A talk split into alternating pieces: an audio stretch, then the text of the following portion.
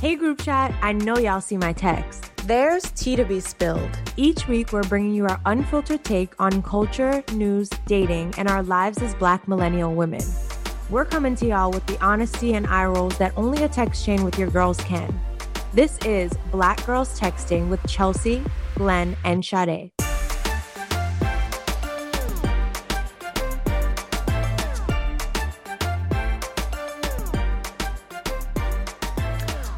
Welcome back to another episode of Black Girls Texting. It's me, Sade. I'm joined by a pimple that is trying to form but shall not prosper.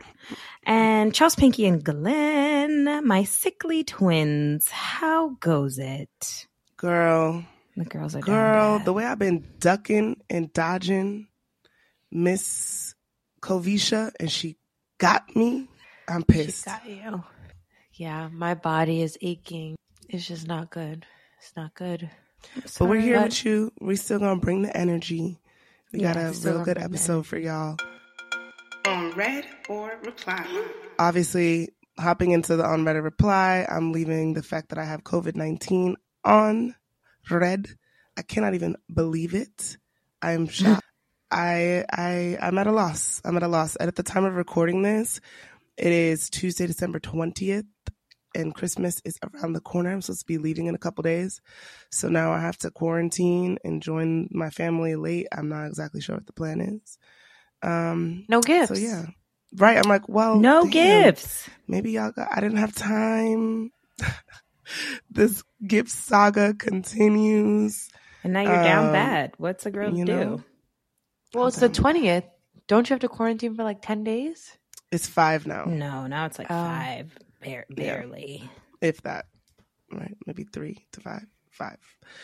Yeah. So I got COVID 19. Lord help me. And you know what? The gift saga continues. The SZA saga continues. I finally started listening to the album today. There's one song I really like. It's called Low. And she's like, keep it the lowest of the lowest of the low, low. Oh, I like and that she's one. talk- that one's cute. Wait, you were like, talking shit about this album and you hadn't even listened to it? I listened to it, but like not closely. Like I got, I did a list. I listened through. I was like, mm, I'm not really feeling some of the subject matter, some of the the the sounds towards the end of the album. I'm not feeling some of the Avril genre Lavigne. play. Yeah, that like kind of like rock star of of like the suburbs in 1992 or like 2005 kind of vibe. Wasn't feeling, but I do like low. Um, and I didn't realize that on uh I forgot what what song it's called. I just had the screenshot up, but she's like admitting that she got her body done. I was like, oh, Mm-hmm. Mm-hmm. Clearly. mhm. you know, yes. Well, then she just posted recently, and I was like, oh yeah. I think she even posted in her faja. She's just owning it, which I I, I want to see the faja post. I love I love that. I hate when It's people about lie. damn time. Like, girl, she's over here Is like, that this your is my red end real reply? hair. My Oh yeah, her on red is my too. my COVID, and my reply is the couple of songs I've started to connect with on the SZA album because I really want to connect with the album because I am such a fan of hers. Um, so yeah, I'm working on it. It's growing on me. Watching the YouTube. See, I'm not trying to get nothing through these uh, internets. Oh, I love those. Oh my god, those are the good ginger juices. What are you Um, replying to? I'm going to reply to my nail tech and the relationship that one has with their nail tech. Like, as I was walking in, I was on FaceTime with my boyfriend and I was like, babe, say hi to Sarah. I was about to, I was like, we about to talk shit about you. And he was like, ha ha ha. And like all the like stuff like we like to talk about. She is like really into housewives. So we always like catch up on housewives together. We are talking about the Tory Megan case. We are talking about the Gunna case. She's really into a lot of the stuff that I'm into. And like she watches a lot of YouTube videos. Her boyfriend's super into YouTube videos. So we just go down these rabbit holes. And I can't remember who we were talking to about this, but how like a lot of these um people that you work with that like do your nails or your hair or whatever become like your people and um your therapists and like she's seen me went from when I quit my old job went to a new job like all the things um and I just love that relationship and my nails are fire They look really cute. we have like a little, you know, I'm going to Cuba um, for all my Yoruba, Santeria, Candomblé, people of the know. I'll give a little Yemaya nails, a little homage to the goddess of the river and the ocean. So, you know, that. invoking the vibes. Um, and what I'm gonna leave on red, leave on red, leave on red. I'm like feeling kind of positive. I don't know why. Um, because I can always find something to complain about, but nothing today. Um, leaving on red that you gals are sick and hope you feel better. Thanks, Oh, girl. thank you. Um. Well, I guess I will leave on red that I'm sick. Blah blah blah blah blah. And I will reply to this show that I started called "Tell Me Lies" on Hulu. I It is fucking love that so- show. Oh, you watched it? I so I kind of just started. I think I'm on episode four, and I'm Yeah. already like, she seems crazy. He seems crazy. Everyone's everyone seems like they're just insane, but also the show's like really entertaining, and it's like, you know, stupid YA kind of show. But um, yeah, But and I, then I think it's a mental kind of fuckery kind of show, and it's a YA thing, but there is still, I think, it's smart. You know, Yeah. And it's also like I feel like your college romance is kind of like it's it's not real, but it's like your first I don't know, your crazy yeah. The romantic. first time somebody really like, you know, give you something to talk about, Right. You just, yeah, you know, right, and you're in the Mhm. dorm misbehaving all day. right. Um, but yeah, it's a good show. So if you're looking for another TV show, I suggest Tell Me Lies on Hulu. Um, really, that's all for me. Is anyone's hotline blinging?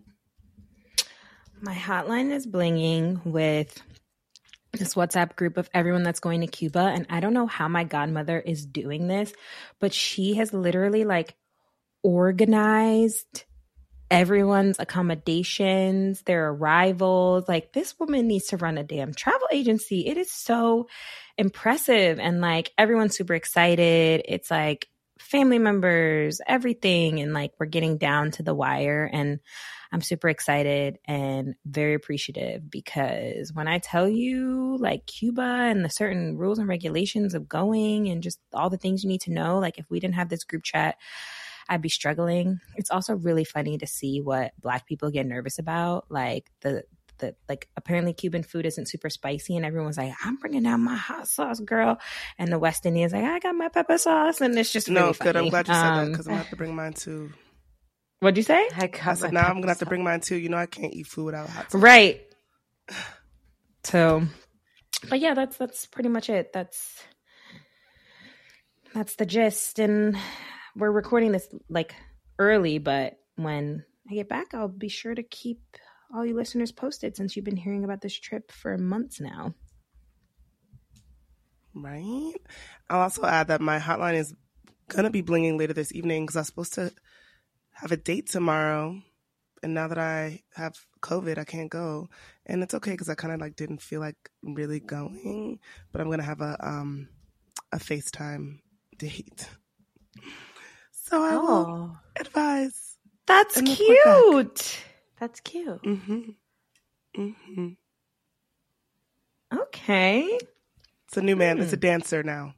Oh yeah, I was like, which one is this? Oh, it's a new one. This is a new one, an Alvin Ailey Wow, dancer. he makes me nervous. I thought he was a little crazy. That's like the person that's kind of like giving could be a killer. I don't know, which is why I'm glad we're going to talk on FaceTime first. He has no social media, only um, Reddit. I was like, yikes. what What does that even mean? But he uh, he has he has mutual friends with my friends, and I asked my friend like, "Yo, ask your friend, is that person crazy?" And they said he's not crazy. So we'll see, child. I'll keep updated. Hmm. My good sis, that's a black girl doing shit. Anyway, who's our black girl doing shit this week? Our black girl doing shit this week is the Michelle Obama, formerly Period. Michelle Robinson. We are reading in the group chat her book and The Light We Carry. Um, and she just continues to be a queen and just like so regal and so, I don't know, just like a bright light and wise and just like positive and vulnerable and just like everything that one would want to strive to become. So, um, we will be talking more about her book in the group chat. All right, y'all. It's time for the group chat. So, did you guys get to finish it? It Finish? is- I'm in progress. I was ready for the excuses. But no, I'm just finished. No, no. But you know, we're we're on our way. Well, so honestly, this is like not an incredibly structured episode, but I was reading the book and taking notes, and I just thought like there were a lot of themes that really relate to what we've been talking about recently in terms of like relationship, friendship, vulnerability, and all that Mhm. stuff um, that was covered in this book. Well, I want to add just one thing, at least that struck me in reading this book as far as I've gotten, not all the way mm-hmm. done.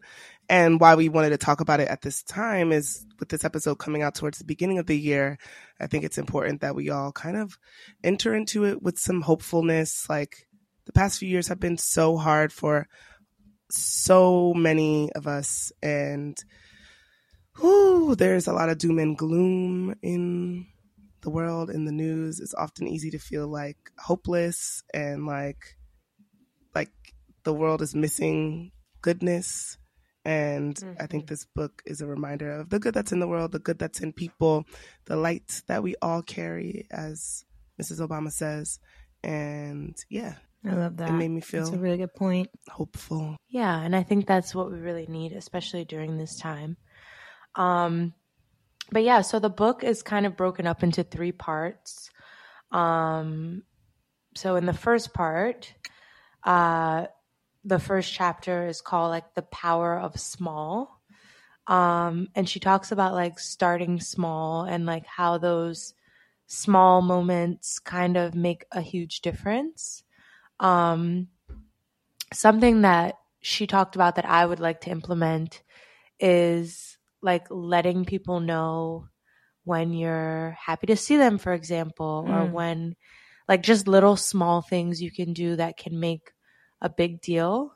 She talked about this research that was done that basically said that um, those who are happy in life are sorry, not that research. She talked about I'm sick, guys. She talked about Doing great, um, sweetie. I'm like, my boss just called me. I have him on one side. Um, she did talk about how teachers that um, that greet their students on a daily basis, Mhm. their academics actually are improved. Um, and kind of meeting people with that gladness, how it really affects relationships and productivity in those spaces. Um, do you think there are like small things you all can do to find other people's light or see other people's light or acknowledge other people's light? I love Yeah. that question. I love I hung out with a good friend of mine last night and we just had just the best time and like consistently we're just like, yo, I, I love you. I really love you. And even today, I just texted him like, I'm so glad we got to spend time together yesterday. I really appreciate you. And I want to um, just continue to do that type of thing for my friends. Just let them know I see them. I appreciate them. You know, what about y'all? Yeah. Yeah. I think like sorry, I was just going to say I think like saying I love you is something that I definitely would like to implement more. Um I sh- I think I shared on the podcast that a few of my friends came recently and we just like always have a great time when we're together. And by the end of the trip, one of my friends was like, "I love you." Like I L O V E Y O U, not love ya not love L-U-V, but like I truly love you and love spending time with you. And like saying things like that to people, even if like maybe you should know it, hearing it really does validate you and validate, you know what you could what you mean to that person so i appreciated it it coming from him and i would like to do more of that even though it's uncomfortable for me to speak that way Is it more so with friends? Like, are you good about it with your partner and your family? i'm good with my partner I um I feel like it's so important, like especially with loved ones. Like anytime I talk to my parents or my grandparents or even my siblings, kind of, I'm like, I love you. You know, like just like when you end the call, like I feel like we used to do that so much in the 90s. Like there were always like things that you would say for goodbye. I'd be like, love you, one. like, Oh my like, god, we I did one every time. we gotta bring that back. Um, but I think for me, and she talks about this a lot, I I think throughout the book, but just like in general, in a lot of her interviews, is like this idea of reacting quickly. And a big part of like starting small with things is not allowing yourself to go to like a hundred and just like pull back a little bit and understand like do I need to take this here? Like, is this going to get me anywhere when you're like reactionary, typically and like from a negative perspective? And I really like that. And I really want to implement that because I'm quick to like get frustrated or get flustered and like say something intense or like aggressive. But like being able to pull back in the moment and like start small. Like, whew, okay, I reacted this way because this thing really bothered me and just being like in the in that moment something as small as like i need a moment or like what you said made me feel this. Instead of like freaking out i want to implement like way more. Like even sometimes when i do have my moments i find myself having to be like oh i didn't mean to say that. I'm so sorry and like coming back from it but like not even getting to the point where i have to apologize for saying some like slick shit. Yeah. Mm. That's a nice little goal for you, sis. excuse me? Oh Oh, see, work in progress. work in progress i'm screaming And I feel like I, so listeners, you missed it because we cut it out. But while I started this episode, while we started this episode, my boss called me. So I was a little frazzled at the start. But just to rewind, part one has four chapters. So the first chapter is The Power of Small, the second chapter is Decoding Fear, the third is Starting Kind. And the fourth is Am I Seen? And really, the starting kind was what I spoke about uh, in terms of like when you greet greet someone and just being kind. She talks about one of her friends um to start kind with himself. You know how people do like these mantras in the mirror like I will be Mhm. a queen, whatever. her friend just says like, "Hey buddy." Like every morning, looks in the mirror and is like, "Hey buddy." Just like a nice positive way to start his day. It's not like making some big declaration but it's like greeting himself in like a positive, kind, loving way. Um, do you guys do affirmations in the morning or like any sort of like mantras to kind of like get yourself ready for the day to start your day off well? I don't do mantras, but I have been so so about implementing this. I'd say like 70 30, 60 40, but I try to wake up, not touch my phone and go to Instagram or email. But I'll like put on like my news podcasts or like one of my shows that I like to watch and I stretch in the mirror and I just like look at myself, move my body, get in touch with like where I feel discomfort and just like I don't know, connect with my body. Um my therapist has me doing these things called body scans, like where you wherever you like feel tension. And while like a lot of that can just be like I slept funny, it can also be like where you're holding stress.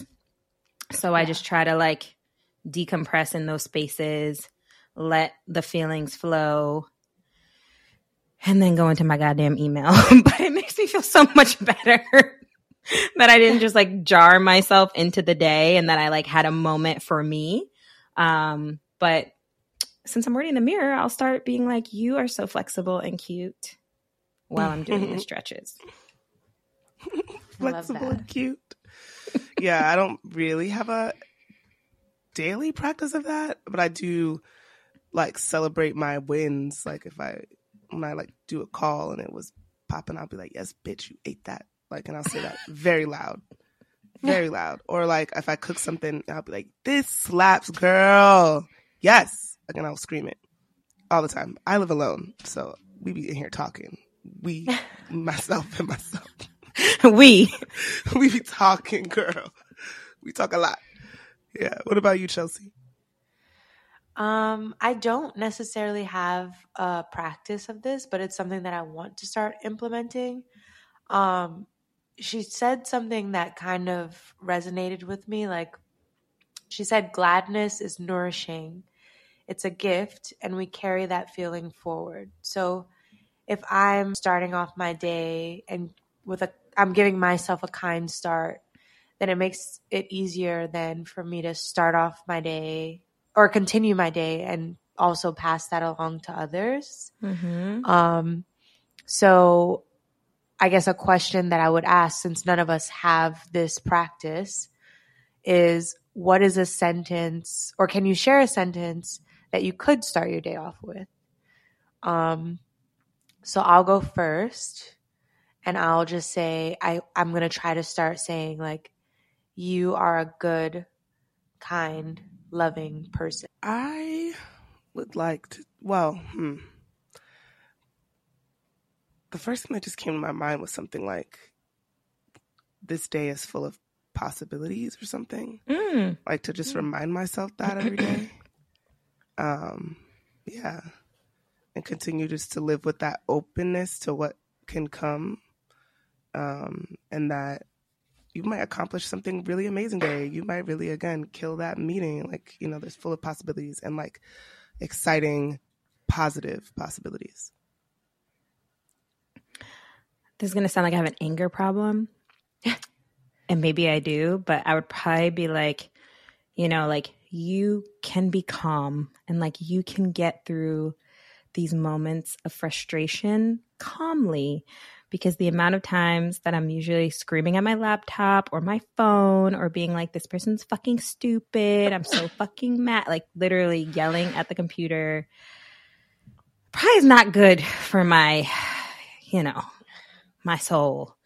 So I think Yeah. like telling myself that I don't have to like get so flustered might make reading some of the emails that I get that I find Mm.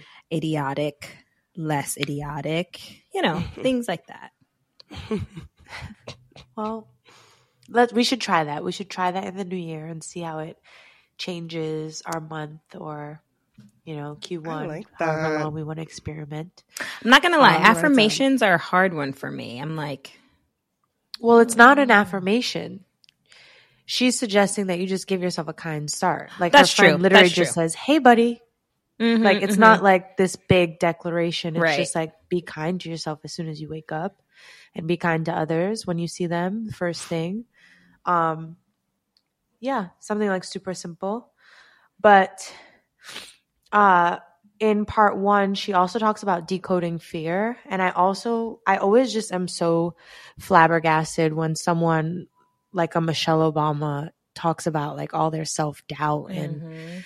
Um, all their self criticism. And like this woman went to Princeton and Harvard, like from nothing. Like she wasn't a legacy kid. Like she did this on her own. Um, but she talks a lot about her fearful mind and like all the self criticism that she experiences. She also talked about being a Capricorn and how that plays into it too. Do you believe funny. it now? Because she said it. Yeah, if Michelle said it, then it. has to be valid. like it's not a Uh, pseudoscience when she says it.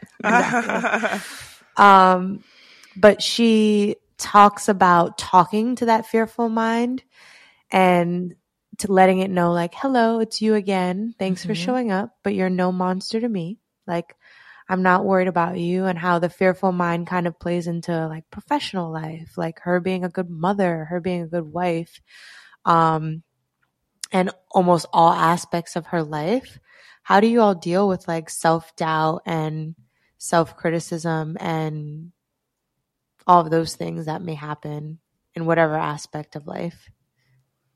Yeah, I mean, this is what I work on in therapy, and I talk to that voice all the time. But usually, it's like my my the part of my mind that assumes the worst and starts to think about like what negative thing could happen. And I think we've mentioned this on the show, right? Like it'll be the the questions of the well, what if this goes wrong? You just counter it with Mhm. the what if it doesn't? What if it goes well? And just like continue to counter all of those thoughts.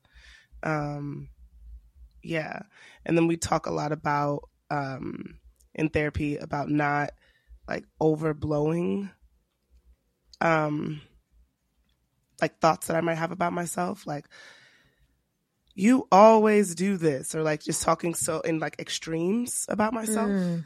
Mhm. um, I guess that's the better way to describe it. So, yeah, limiting speaking in extremes about behaviors and then not always expecting the worst, wondering what might happen if the good thing happened or the right outcome came or the positive outcome came.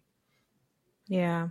I think another thing, a good thing with the what ifs is like not just like what if the positive happened or like the opposite of what I said happened, but like what is the best outcome and like what if that were to happen. So like if you're maybe freaked out about getting a job and you're like, oh, what if I don't get it?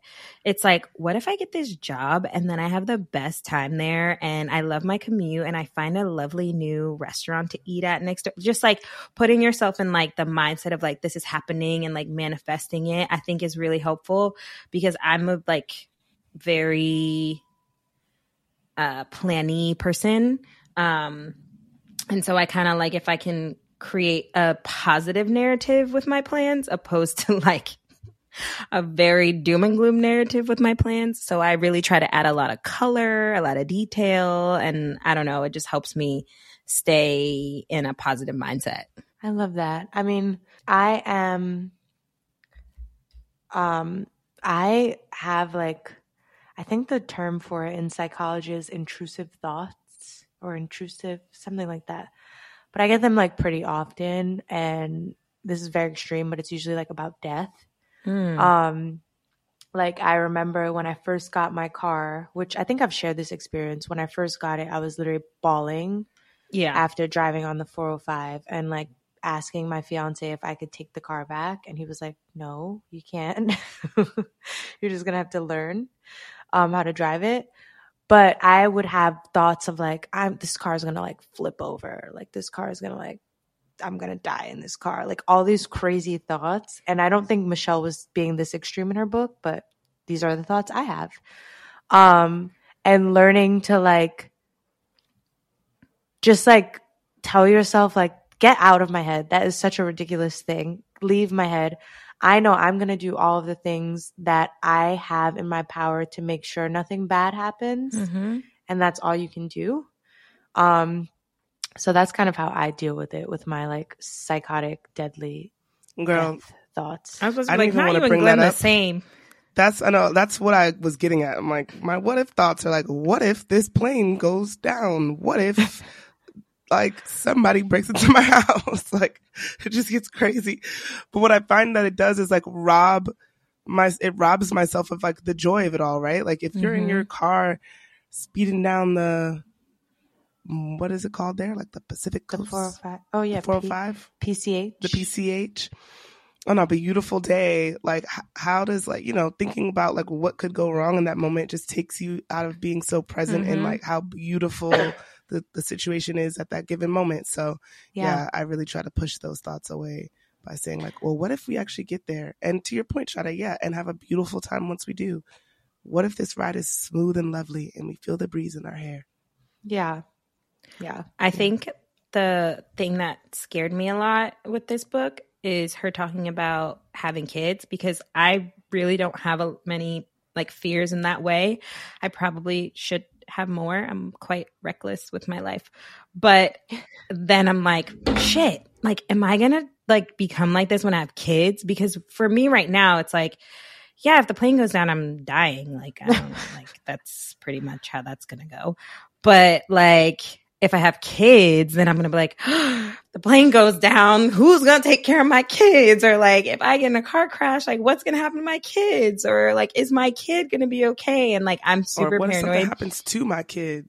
about being a parent and then like developing that kind of paranoia because like now it's not just about my life it's about like a whole other human's life that like i really want to keep alive Yeah, which is something that happens. Like my sister was like a roller coaster fiend, and now she's like a little more nervous about it because since she's had kids, she's like become more cautious just about her life. Um, but we'll get into kids in a moment. Um, the last part of part one was um, Am I Seen? And she just talked about like representation and, you know, how we really have to get into a mindset of, you know, even though you may not have seen it, it's still possible. Um, She talked about this Mellon Foundation study on statues in the United States. So, most statues in the United States are of white men. Half of those white men were enslavers, and 40% were born into wealth. Black indigenous people make up only 10%, and women only 6%. Um, then they did in the study, which is kind of random. I don't know why they did this, but they compared the amount of statues of mermaids to women or female members of Congress, and the ratio was 11 to 1, which is odd. Um, but just this idea of not necessarily being being represented or being seen or you know being in these spaces when she went to Princeton um knowing that it was it was it was rare that a black woman would be in that space um and almost feeling invisible on that campus you know like in her head standing out but then realizing pretty quickly that actually no one was paying attention to her at all um and that she was invisible in that space um have you all ever felt like you weren't like seen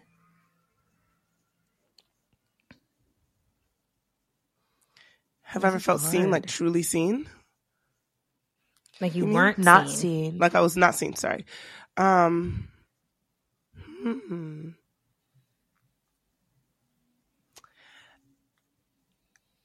Not well, yeah, I mean maybe like in high school where I felt similarly to the kind of experience that Mrs. Obama was writing about, just kind of like the only and is- isolated. But it's such a unique experience where you feel like you're super self conscious of the fact that you don't think you fit in, but then like people are also not seeing you, but you're like hyper seeing yourself. And then you just are Mhm. like living in your head and living in like the awkwardness of your body all the time. Um, yeah, that's the first thing that comes to mind. But also, kind of my own interpretation of the question. Sometimes when I felt like I was not seen in times in my life, or when I would be trying to communicate something to someone and they would just hear it in a completely different way. and like I just think about some fallouts I had with some friends and like they just assumed like the worst of me. And I'd be like, oh, wow, you do not see me like at all. Like, you do not get me. You do not know who I am. We've been doing this like quote unquote friend thing all this time. And you, you don't, you don't see me. You don't get me. that's a good one i've definitely had that feeling You know? before too like feeling almost like misunderstood slash the other the person on the other side of that communication doesn't really want to understand you so it's like you're not even seeing me or like trying to see Mhm. me hmm yeah. Well in part two i think this was something i really loved. She talks about her kitchen table in chapter five um, and she talks about her friendships and how yes her family and her husband is so dear and near to her in her life but she couldn't really survive without her friendships. Um, and that she actively maintains old friendships while also cultivating new ones um, she also talked about a really interesting study that showed that most American adults reported having zero, zero to three friends. Like a lot of them reported having zero. Um, and many young people these days talk about a lot of people write letters to her. So she was like kind of talking about all the letters she's gotten. Um, and many young Americans fear feeling thirsty or desperate when it comes to making new friends. You know, we've all heard the term like no new friends. Mhm. Um, and you know, I'm here in a new city. Sade, you've lived in a new city.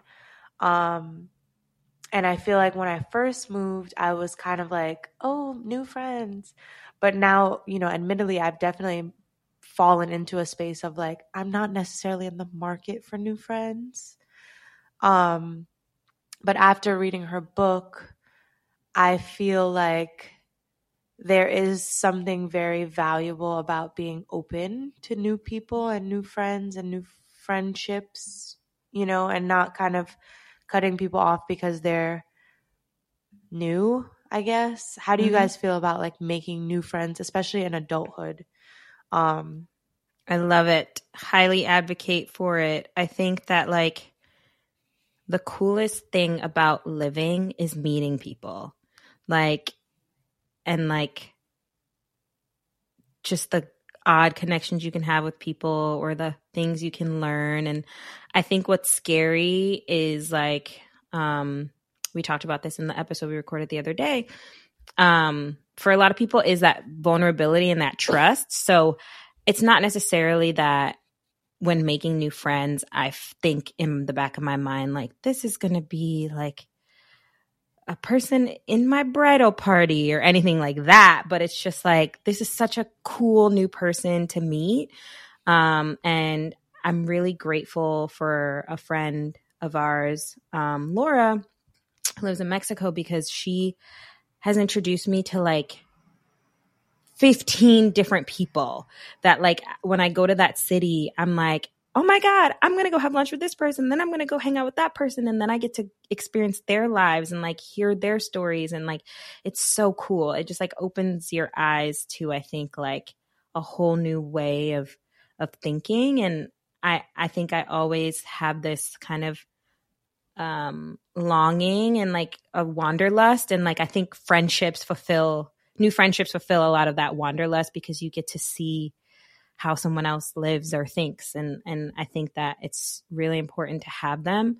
Um and you never know what they could become. I think maybe some of those people with like the 0 to 3 like maybe they don't have like very cl- close friends but I hope that they have like somebody they could grab a little like chips and guac and margarita with like Well, a lot of people don't, which is really sad. And in America, in particular, self reliance is such like a a thing that we value. So a lot of people are ashamed to admit that they're lonely, and they're Mm. ashamed to admit that they do want friends, but again, they don't want to come off as thirsty.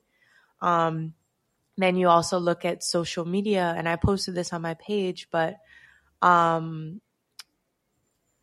I'm blanking on who said it now, uh, but it's a social psychi- psychologist, and he wrote, "Thanks to, des- to the design of social media, we are performing more than we Mm. are connecting." Um, and it's just like, you know, it's you have to. I feel like in order to make valuable new friendships, you do have to be vulnerable. Mhm. Um, and we talk about this a lot that it's not necessarily the most comfortable thing to do. It's it's risky. Like someone can play you, you know, if you put yourself out there. Um, another thing that she talked about outside of like these new deep friendships are like micro connections. So like Mm. the next time you go outside or go to the park, maybe take your headphones out.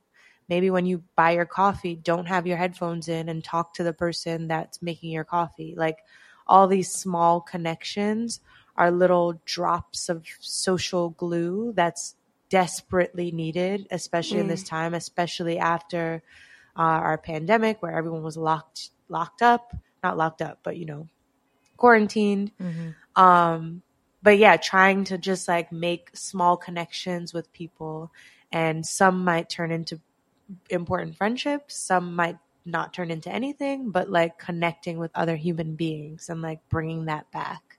You know what that I love progress. about- so much. I'm sorry. No, go ahead. I was just gonna say, do you know what I, I I love about like other cultures? I think like American culture, like white American culture, lacks this, but like Black folks definitely have this. You definitely see this in like Latinos. It's like you have to say good morning or good afternoon or good evening, like you you just do. Like it's just like you have to like greet people. Like i feel like we've like lost that. Like even when i get on the bus i'd be like to the bus driver good morning. Are you having a good day? Like i just like don't know when Yeah. we lost like greetings and like ki- pleasantries. Like And It's like, something that small could can- save someone's life, to be honest. yeah. You know? Sorry. Imagine people that go no, you could like literally go through your day and like have no human interaction, like Mm. like truly, right? Like if you, especially if you had your headphones in, and the way they're trying to make everything automated, that's actually terrifying. The way I could just have people drop off things to my house and I don't like actually have to go outside. Um, but I love to be surprised by like random exchanges with people. I had to go into my office today and I took an Uber there and it was in Jersey, so it was a long ass ride. And by the last two or three minutes of the ride, my Uber driver decided to start talking to me. And he was actually super interesting. And I was like, wow, we could have been talking this whole time. Maybe not the whole time. We could have had a, a little couple chats along the way. And I probably could have learned something really interesting. He was from Turkey. Um, but also like, yeah, I'm, I'm always super open to new friends. I'm open to new energies and open to just, um, even being out at like a dinner party or something and just having like a really dope conversation with someone that just sticks with me, you know? And it, that's all it has to be. And maybe I'll see you again sometime, but like, wow, like you just leave feeling really good. Um, the one thing though that is interesting about that statistic you shared, Chelsea, I was talking with some people like, damn, like, like one of my best friends moved to, he's from the UK, he moved back and now we have to like really work to maintain our friendship and it adds a new dynamic now we can like meet up in different parts of the world or i can go visit him or whatever um but as i think about us getting older people having kids like the friendship dynamics are going to change people's friendships are going to people's circles are going to shift based on like who their kids are friends with like Yep. you're gonna have to make a lot more effort to meet up with your people. Like right now, a lot of my friends just live walking distance from my house. From like we live close to each other. We're all like neighbors. That can change, and then it can become really different. And I am very aware and like somewhat uh, a little. I get not really scared, but I do think about it sometimes. Like, damn, this is like not gonna. This is not forever, and these dynamics will shift. And what will that look like? I mean, I watch it in my dad all the time. This man is always on the phone always on the phone with people that be calling him from all over the place. His friend that live in Portland, his friend over here, his friend over there. He like he's always finding ways to see all these people and like it seems really cool. They his friends from years and years and years ago, but you just have to like put in the work. Like, yeah and she talks she talks about that too because obviously she was living in chicago and then became first lady and had to up and move everything to dc um so proximity is a big part of friendships you know. If you live on the say in the same neighborhood it's a lot easier to maintain a friendship um but she's super intentional. So every year she has like this retreat with her girlfriends and they get together and they all take it seriously. Like it's locked in on their calendar and they value that space and they're not going to miss it. Um and that's something that her and her friends do. And she said she's been able to even connect friends that didn't know each other like those from chicago and the new friends she met in dc because you know sasha and malia were one of the few black girls so she saw another black mom and they became friends and things like that so that's real she also talks about friends as she calls them her daisies but apparently Tracee Ellis Ross calls them barnacles. And I want to play this little clip because I thought it was pretty beautiful. Hopefully, I queued it up to the right part.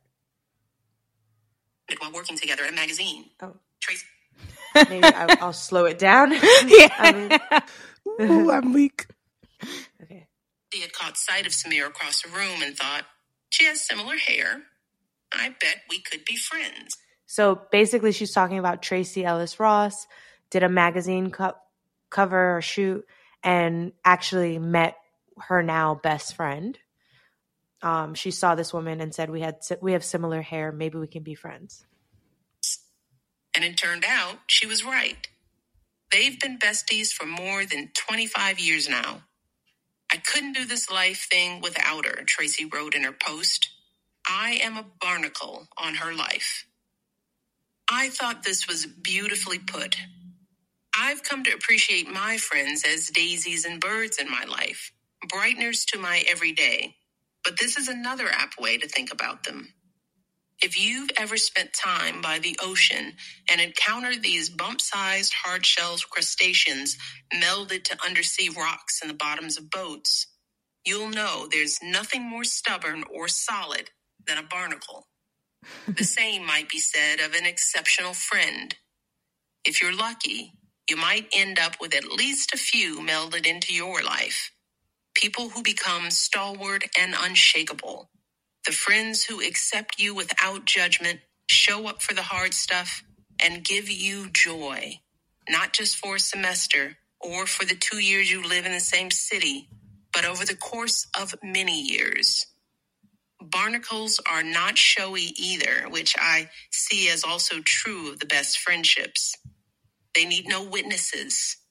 They are not trying to accomplish something that can be measured or cashed in upon. The substance mostly happens behind the scenes. My friend Angela is one of my barnacles.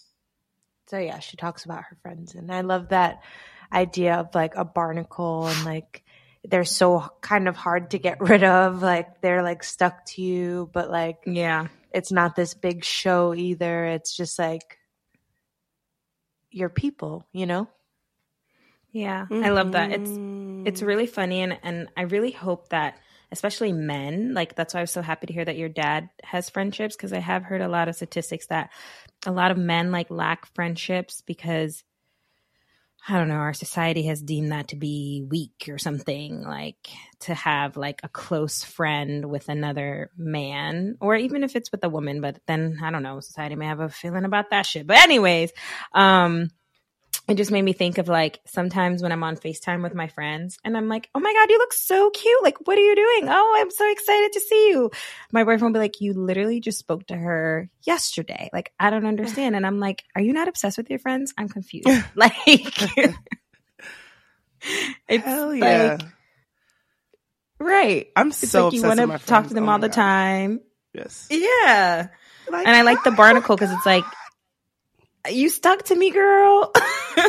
Yo, the other day, Yes. Sade and Paz pulled up at my house, and I was just like, low key, minding my business, watching my show. They're ringing my bell. OD. OD. And I'm like, hello. And they're like, I'm so, we're so happy to see you. We were in the neighborhood. We just had to pop by. And I was like, hmm, thanks. So glad you came. I was like, actually, like, please leave. And then by the end, I was so happy that they were there, obviously. But they were being barnacles. Like, damn, being why barnacles. are No, we y'all were like- but like, that's. I a was like, she she gonna act like she not home. Keep buzzing, keep buzzing. I was. I was like, how could, how long could I just like not go to the door? I just knew it was them. Oh, and see, y'all know how I am. I love that. and I'm like, I love my friends, but like, leave me alone. No. Yeah. Well, chapter six is called Partnering Well. Um, and obviously, this is where she talks about her partnership with Barack and Beautiful Leo man. And um, just how marriage is just like all these high and low stakes negotiations. Um, she talks about something that we've also talked about on the podcast about it's two people coming together with very different family histories and just a really quick, cute story that I thought was so funny was she talked about her mom and dad. And right after they got married, they got into like this big fight because they got married and moved into each other, moved in with each other.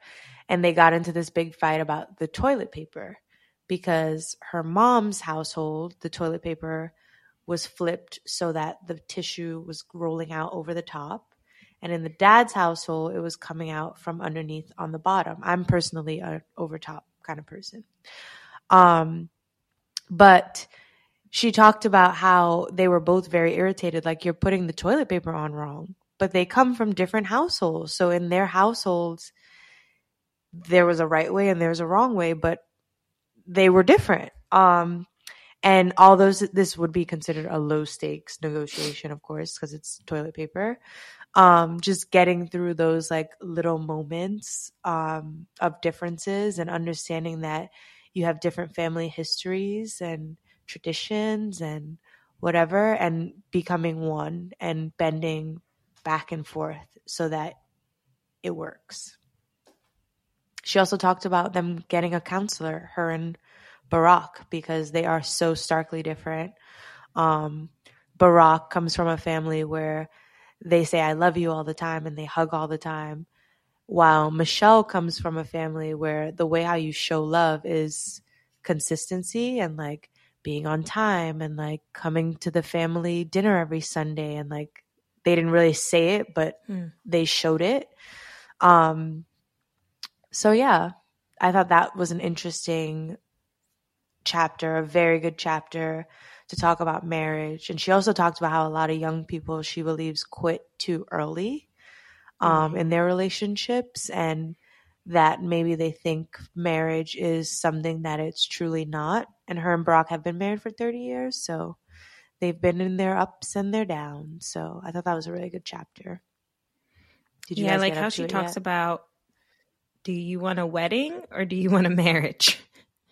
Mm-hmm. because and we've talked about this. I probably more in depth on like Patreons, I want to say, than we have on the shows. And I think it's something we can continue to com- have conversations about. But because unfortunately, Instagram, social media, it's a lot of like highlight reels. Like we only see the positive moments that couples have, and you don't get into those like silly like fights over toilet paper or really intense conversations on like disagreements that could sometimes be like fundamental and then having to navigate that. And she is such an advocate for speaking to young people about it being so hard. But like, that's the work. And like, even when it is so hard, being happier with that person than not with that person. And mm. I love that she's like kind of on this campaign around transparency with that because I've had my own moments of like, oh, should I like am I am I going to deal with this? Like how do I navigate this? Is this like he's not doing what this person's doing and like that means he doesn't care about me and really like your relationship is your own journey between with between you and this other person um and i feel like there does need to be more transparency about the challenges people have and i really appreciate that she's been so like open about that especially as like the fucking former first lady like wild Yeah. Yeah. Yeah. And she, I, it, it's just so beautiful though to know that, um, to hear in this chapter about like how they did first start and how he was so, she was never used to someone being so straight up about how he felt about her. She said like there was never like questions or doubt. Like in the beginning, obviously they went through their shit, but he said i care about you. I or i want i'm interested in you. I want to get to know you. I find you to be very interesting. I think you're beautiful and i think we should date. Like just so like straight up and i'm just like i wish more men would take a page out of barack's So book and simple. and more women would when they see that receive it and not take it as like corny or weird um, so I thought that chapter was really beautiful. Um, okay, so chapter seven, and I'm gonna skip eight and nine because you guys need to read the book. But chapter Mhm. seven, which is the last one I'll talk about, is meet my mom, and she talks about her her mom, and you know her mom was the first, as- I think the first first grandma to like move into the White House and like live with them all eight years because she was like, you know, if I'm going to trust my mom with my kids when, you know, very black mom kind of thing. Um, and how her mom is just like super down to earth, how they would be like, you know, Mrs. Robinson, like, do you need us to do your laundry? And she was, do you need us to clean up after you? Blah, blah, blah. And she was like, no, I can do it. and how all the butlers, which were mostly black people, all the people of service in the White House, mostly black, um, developed strong relationships with her mom because they could relate to her. And it was just like a very special experience. But her mom also gave a lot of good mother advice. So the four pieces of advice she gave were at the following one, teach your kids to wake themselves up, which I thought was very interesting. So she said when she was like in kindergarten, her mom gave her an alarm clock and was like, you need to wake up by this time every morning. If you sleep through it, it's not my education. Like, you got to wake up. But even at That's such a young age, iconic. yeah, like at such a young age, she was like, I'm not waking you guys up. You know what time you have to wake up. I gave you a tool, an alarm clock. Wake yourselves up. And then number two, um, it isn't about you, meaning it isn't about the parents. Um, Her whole thing was make your kids as independent as possible. She feels like as a parent, your goal should be to be less, not become useless, but to not be needed Mhm. over the years to become less and less needed. Um, number three, know what's truly precious. Um, so she talks about this whole story about uh, the her, I guess Michelle's grandma being one of those moms that are like kids need to be seen and not heard and all this stuff and just learning to to to value your actual children and their thoughts and their ideas and all of that. Um, and number four, parent the children you got. So Michelle Mhm. talks about one day when she was really frustrated with Sasha and Malia. They weren't listening to her. She was telling them to brush their teeth and go to bed. They were doing whatever they wanted to do. And she was very frustrated. And she was like, you know what? I quit. I'm not your mom anymore. I'm not dealing with you guys. I quit. I quit. I don't want to do this anymore. You guys aren't listening. I'm not your mom anymore. Like she was like f- frustrated, like done. And the different reactions of Sasha versus Malia. So, and I might be mixing this up, but I believe Sasha immediately started crying and was like, "No, mommy, like no." And Malia was like, "Okay," and went upstairs and like turned on the TV, and like started like Iconic. yeah, so like she's like your kids are so different, so understanding the Mhm. kids you have and like catering your parenting to them because they could be a few years apart, be same mom, same dad, same household and be so different. Um so yeah, just something to think about. We don't have kids yet, but I thought that was great. I love it. advice. Add that to the yeah to the resources for Yeah. later. Um, I also I was watching funny. her Revolt special. Um, that I still need to finish. It's so long. But there's this funny moment where Kelly Rowland's like, "But don't you want your kids to be your friend?" And she's like, "No, I am the black mom that's like, I'm not your little friend." And growing up, I'd always be Mhm. like, "Ugh, like so annoying." But she was like, "That means you want your kid to like you." And she's like, "It's not about your kid liking you. It's like you have to provide things for them and instill things for them that like they're not going to like. And you have to be able to like overcome that. And like it's equally as hard for the parent to, you know, have to disappoint or be the disciplinary. I called my mom and I was talking to her about that. And she was like, not only do you not like have to like me, I don't have to like you. And I was dying. but like Yeah. it's so true. Like you will have those moments like within like parent child dynamics where it's like that's not the end all be all, but like you will soon see why your parents did all these things for you and like instilled all these things in you. Yeah, absolutely. But yeah, overall, I think it's a great book. The light we carry. I think it's it just like when you finish it, you feel super like, you know, revitalized and like ready to take on the world in a new way. Hmm. Um, so I definitely suggest it. And yeah, I'm just like a huge fan of hers. So if anyone knows her or has an email or contact, Please. we would love to have her on the show So definitely feel free to email us at hello at Black Girls Texting with that information. What would you do? Um, I don't have a what would you do. So that's all I got for you guys. I feel like we we we we got into some stuff on this app in the group chat. But, Yeah. We uh, did.